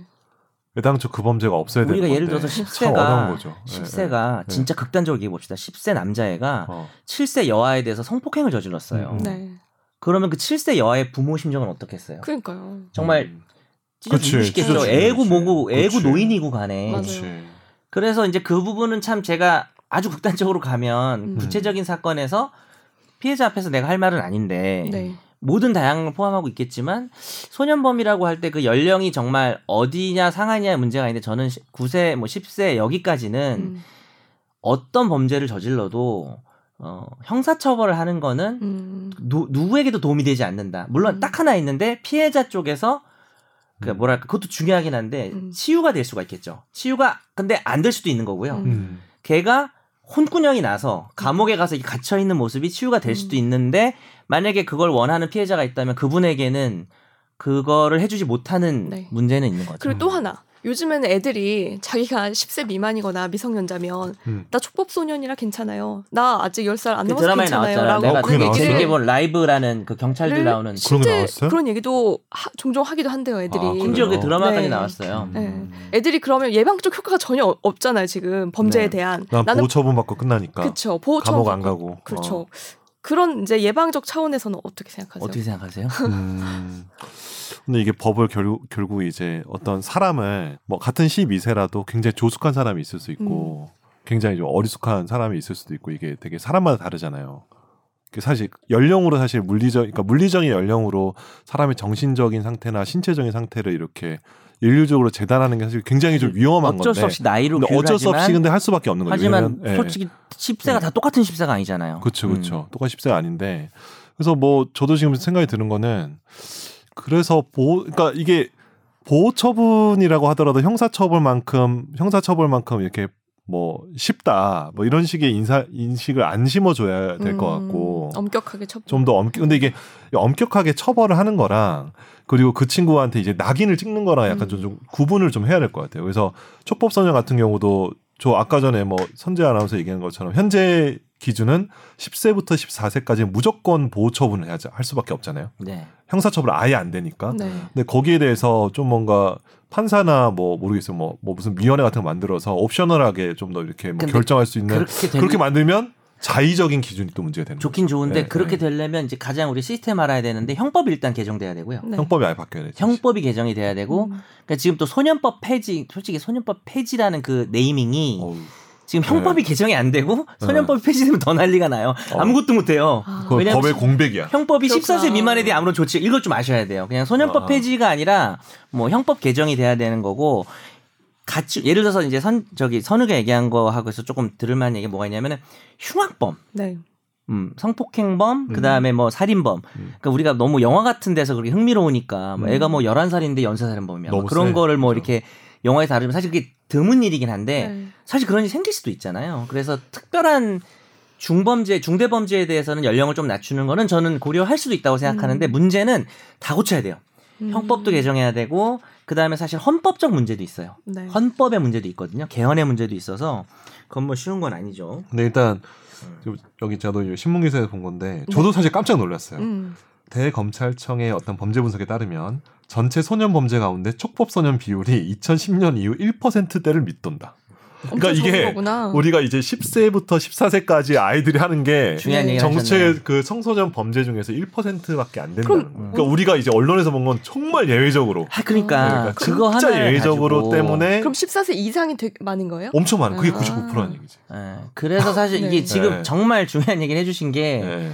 우리가 어, 여론이라는 게 음. 상당히 귀 기울여야 하는 부분도 있지만은 음. 한 살 낮춰봐 또 12살짜리가 범죄 저질러 또 12살로 낮추자고 나와요. 네. 그 한 명이 얼마나 끔찍한 범죄를 저질렀는지에 따라서 사실 음. 여론을 움직이기 때문에 음. 근데 전체 통계와 시스템을 봤을 때는 음. 이거 한 번 사건 일어났다고 법 바꿀 문제는 아니거든요. 그렇죠. 네. 그래서 이 부분은 아마 그러니까 뭐 뭐법뭐 법을 알아야 된다 이렇게 얘기하는 게 너무 엘리트 의식인지 모르겠지만 이게 음. 뭐 잘났다 못났다의 측면이 아니라 이쪽 분야에서 경험하고 공부한 사람들의 얘기를 듣긴 해야 되잖아요. 네. 근데 법률가들이나 이런 분들은 이거 낮춰야 되고 이 자식들 다 때려잡아야 돼 하는 사람이 거의 없어요. 그러면 기자들이 기자를 잘못한 잘못한 어. 거네요. 그동안 촉법 소년들이 저지른 범죄를 막 엄청 많은 것처럼 저- 근데 발생될 때마다 기자들은- 기사를 써서 기자들은 예외적인 사건이라고 보도 안 할 수는 없죠. 오히려 예외적인 사건이 더 보도 가치가 있- 있을 수도 있잖아요. 사람들이 그게 음. 주목하니까. 음. 근데 예외적인 사건이라서 한 게 아니라 또 일어났다. 어, 이렇게 하면서 또 자주 일어나긴 또 일어나긴 빈번하게 했잖아요. 한 두 일어나는 번째 음. 것처럼 너무 강조했네. 한 세 번째. 근데 뭐 언론도 뭐 공동 책임이 있을 수는 있겠죠. 근데 보도를 안 할 수는 없고 음. 언론이 그런 사건이 터졌는데 거기서 사실 여러분 뭐 촉법 사- 소년 사건은 전체로 크지 않지만 음. 어, 예외적으로 아주 큰 근데- 사건이 그렇게 보도할 수는 없잖아요. 그 이제 제가 반 자전적 입장에서 반성을 하면서 생각을 음, 해보면 그런 걸 마무리하자. 촉법 소년이 이 사건이 확- 확 이슈를 끌잖아요. 음. 그러면 이 비슷한 발생 사건이 터지면 그건 되게 기사가 되는 거예요. 음. 그래서 예전에는 주목하지 않더라도 그렇지. 비슷한 정도 네. 수치의 사건들이 계속 일어나고 있는데 맞아요. 네? 하나가 확 뜨면 얘들이 올라오는 거죠. 수면이. 네네. 그럼 이제 또 비슷한 사건을 계속 쓰면서 와 이, 이런 사- 요즘 심각해졌네? 이렇게 되는 이렇게 거죠. 되는 음. 거지, 근데 여론은. 음. 사실 통계를 비교해 보면 그게 아닌 거였죠. 그렇죠. 제가 그러니까. 대신 음. 죄송하네요. 그러니까 사실 어느 직업, 이거 직업도 마찬가지잖아요. 어느 직업이나 어느 연령이나 다 있을 수 있는 문제이긴 네. 한데 음. 근데 우리가 아무리 이렇게 얘기를 해도 피해자 앞에서는 사실 할 말은 없어요. 피해자 아, 앞에서 음. 이게 피해자 치유의 문제는 정말 이게 우리가- 너무 너무 큰 고민. 이거는 우리가 이게 상가집 법학자가 할 수 있는 상가집 사안이 가서 아무 아니에요. 얘기는 할 수 없잖아요. 그쵸. 뭐 그런 측면이라고 저는 봐요. 네. 근데 그렇다고 해서 음. 정말 객관적으로 전체 시스템적으로 옳고 그른 게 뭔지는 얘기를 해야 되는 거죠. 그렇죠. 음. 대의적 사람- 측면 음. 놓칠 수는 없죠. 그래서 지금 결국 이제 피해자가 이제 국가 사법 시스템에서 자기의 어떤 분노와 상처를 치유받지 못하, 못해서 나온 수많은 영화들이 있잖아요. 가령 뭐 음. 되게 유명한 영화 뭐죠? 그, 그 자기 딸을 성폭행한 애들이 무죄로 풀려 나오니까 법정 앞에서 총으로 다 쏴죽인 어? 그, 그 무슨 영화지? 그 되게 유명한 영화인데? 소설도 있고. 뭐 야한영화 아니에요? 아니야. 뭔 소리 하는 거지, 그거? 삼미영화 아니에요? 삼미영화? 그러니까 그- 아무도 모르잖아요. 아니야. 이거 엄청 아, 유명한 영화야. 아니야. 그러니까 그래서 그 성폭행범들을 다 누가 쏴 댓글 죽였어요. 달아줄 것 같아요. 아, 음. 있어, 있어. 근데 아, 지금 선재도 없고 우리 둘 다 모르니까 모르- 너만 그냥 되게 이상한 그거 그러니까 스포츠를 그거의 어떤 그 특이한 영화 본 근본적인 어떤 그 문제는 근데 이게 법률로 해결할 수 있는 게 아니고 뭐 모르겠어요 뭐 어떤 여러 가지 인문사회학적 뭐 이렇게 정말 많은 것들이 음. 동원돼야 되는 문제라서 저도 네. 잘 해결을 못 하겠어요. 아 그러니까 네. 자기 예를 들어서 딸이 그런 몹쓸 짓을 당했을 때 음. 얘들이 처벌 안 받으면 음. 그거를 쏴죽인 아빠를 우리가 음. 솔직히 비난할 수는 없잖아요. 그래서 그 변호를 하는 변호사 비, 이야기가 비난하기 힘들어요. 나와. 예. 음. 그 소설에 그렇지만 우리가 걔들을 쏴죽이는 법을 만들 수는 없는 거니까 그치. 그거는 공존해서 갈 수밖에 음. 없어요. 그러니까. 음. 사실 그래서 저 옛날에 사보연수 다닐 때 되게 즐겨보던 미드가 뭔지 아세요? 덱스터. 어, 덱스터 아세요, 덱스터가 덱스터? 그게 대신 처벌하고 다니는 거 그러니까, 아니에요? 아, 그러니까 정말 나쁜 놈인데 처벌 안 받은 애들을 그러니까 실제로 연쇄살인마인데 버젓이 살고 있는 뭐 네. CEO야. 네. 어. 야구 연쇄살인마 근데 걔를 아, 찾아내서 네. 처단한 다음에 밤의 기사 뭐 이런 거 아니에요? 그러니까 바, 배트맨의 그러니까 바다 나무. 이게 음. 바다에 이렇게 수장을 시키는 아. 거예요. 매 회마다 이렇게 수장이래요. 그렇죠. 네. 근데 그런 어. 류가 정말 많아요. 정말 많지. 영화나 드라마 어. 중에 그게 뭘 또 방증하는 거냐면은 사람들이 음, 그걸 봐서 음, 카타르시스를 느낀다는 그치. 거는 음, 법이 법의 처벌은 음. 사람들에게 만족을 완전한 준다는 만족을 못 주는 거고 간증하고 음. 근데 그게 못 줘서 바뀌어야 된다고 저는 생각하진 않아요. 음. 그건 그냥 예나 지금이나 그래 왔고 음. 네. 그럼 뭐 다 총사령이지 뭐. 그러니까 결국 이제 사적 보복을 금지할 수밖에 없고 어. 근대 국가는 그 구하라 사람- 네, 네. 씨한테 악플 단 놈도 다 총살이지 뭐. 그쵸. 그죠? 그렇죠. 근데 그럴 순 없잖아. 어, 그럴 순 없으니까. 어. 네. 어, 얼마나 생각하면 화가 나요 사람이. 그렇죠. 그죠? 어, 음. 그건 별개 문제입니다. 우리가 그런 성토를 하려고 방송을 하는 건 그렇죠, 아니니까 그렇죠. 네. 이해를 좀 해주시고 댓글로는 뭐 얼마든지 네. 성토를 해주셔도 됩니다. 음. 음. 궁금합니다. 우리를 총살하라 그런 얘기만 좀. 해주시면 청취자분들의 의견이 좀 궁금해요. 음. 이거는 좀 엠번방처럼. 저 같은 의견에 반대하시는 분들이 많이 계실 것 같아요. 음. 저는 자, 오늘 방송도 네. 음, 좀 오랜 시간 진행됐지만 어려우시겠다. 예. 예서 씨가 마지막 이제 마지막으로 편집을 마지막 우리 하셨는데 똥을 던지고 네. 예. 우리 너무한 거 아니야? 지금 음. 처음 오신 분이 지금 인수인계를 하고 계신데 이렇게 편집이 어려운 것인가? 지금 뭐냐면 지금 도망가기 일보 직전이야. 나가야겠다 이렇게. 예서 씨가 네. 똥을 던지고 나가는 거 아니에요? 아, 아 예선 씨가 그럴 수가 있겠네. 아 설마 이거 야, 이거 인수인계야 처음 와봤으면 이러면서. 어. 네가 해봐야 돼. 이러면서 그것도 설득력이 있네. 어. 아, 아니 편집 안 하고 네. 무편집본으로. 그러면 저 저분이 하셔야 되잖아요. 우리 지 민지 씨, 지훈 씨, 아, 죄송합니다. 하윤 씨 음. 맞죠? 하윤 씨. 아, 지- 하지윤 씨. 자, 제가- 바로 제가 이제. 좀 말을 줄이는 걸 좋아해가지고요. 야, 그럼 김우기가 한번 말해봐. 다음 얘기. 어. 김옥이요? 김민희 다음에 너잖아. 알겠습니다. 예. 그리고 마지막으로 저희 서예에서 인턴 PD가 오늘이 마지막 날이에요. 그동안 수고 많았고 우리 선웅이한테 이런 거 안 해줬다? 그러니까. 아니 선홍이하고는 좀 친해졌는데 저는 음. 너무 코로나 때문에 맞아. 밥 먹을 기회도 없고 너무 안 친해져가지고 음. 더 더 헤어지기가 싫으네요. 선홍이는 맞아요. 그냥 어 이제 드디어 가는구나 이런. 어, 얘 좀 느낌이었는데. 가라 좀 이렇게 그런 느낌 있었죠. 더 서로가 듣고 그러니까. 아, 뭐 친해지고 있는. 싶었는데 이- 어. 왜냐하면 약간 조용하신 편이잖아요. 예서 그쵸. 씨가 그쵸. 저- 적어도 우리 앞에서는. 음. 근데 아이, 이제 원래 조용하셔서 네. 그러셔서 뭔가 얘기를 많이 못했어요. 아. 맞아요. 그래서 뭐 고향으로 가시는 건가요? 고향. 씨 고향이 어딘지 고향이 아시죠? 뭡니까 지금? 예서 씨 방금? 네. 내 고향. 그거 제가 카톡에서 드립쳤잖아요. 예서 씨 내 고향으로 간다고. 근데 아무도 안- 안 근데- 웃어줬잖아. 예, 그렇죠. 뭐 우리 항상 그렇죠. 근데 고향이 진짜 어디예요? 서울인가요? 아니요, 아, 서, 고향은 서울 맞는데 어. 네. 딴 데 좀 계셨군요. 어디? 유년 시절에. 아니, 그냥 지금 계속 경기도에 살고 있어요. 아, 경기도. 아, 거기도 뭐 서울 수도권이죠. 다른 돈은 어떡하라고. 뭡니까 이거? 자 콜로라도 수습이 안 어떻게 해? 된다. 콜로라도. 콜로라도요. 그거 빨리 어떻게 끝내자. 한번 생각해 볼게요. 점점 아. 드립력이 떨어지고 있어. 뒤로 갈수록. 이현도 안 되나? 그만해. 이현도. 그만해. 이현도까지만 좀 넣어주세요. 마지막 곱게 방송. 보내주세요. 여섯 시 마지막인데 이현도를 머릿속에 남기고 싶어요. 네. 더 어떻게 끝내죠? 마무리하시죠. 어떻게 해요? 이 연도로 끝내시죠. 자 빨리 네. 끝내주세요. 아, 네. 여태까지 끊지 않고 들어주셔서 감사합니다. 예, 끊었어 이미. 죄송합니다. 네. 나도 법률 전문가 세상만 사법으로 재밌게 풀어내는 여기는 최종 의견. 최종 의견 최종 의견 최종 의견으로 오세요 고품격 법률 팟캐스트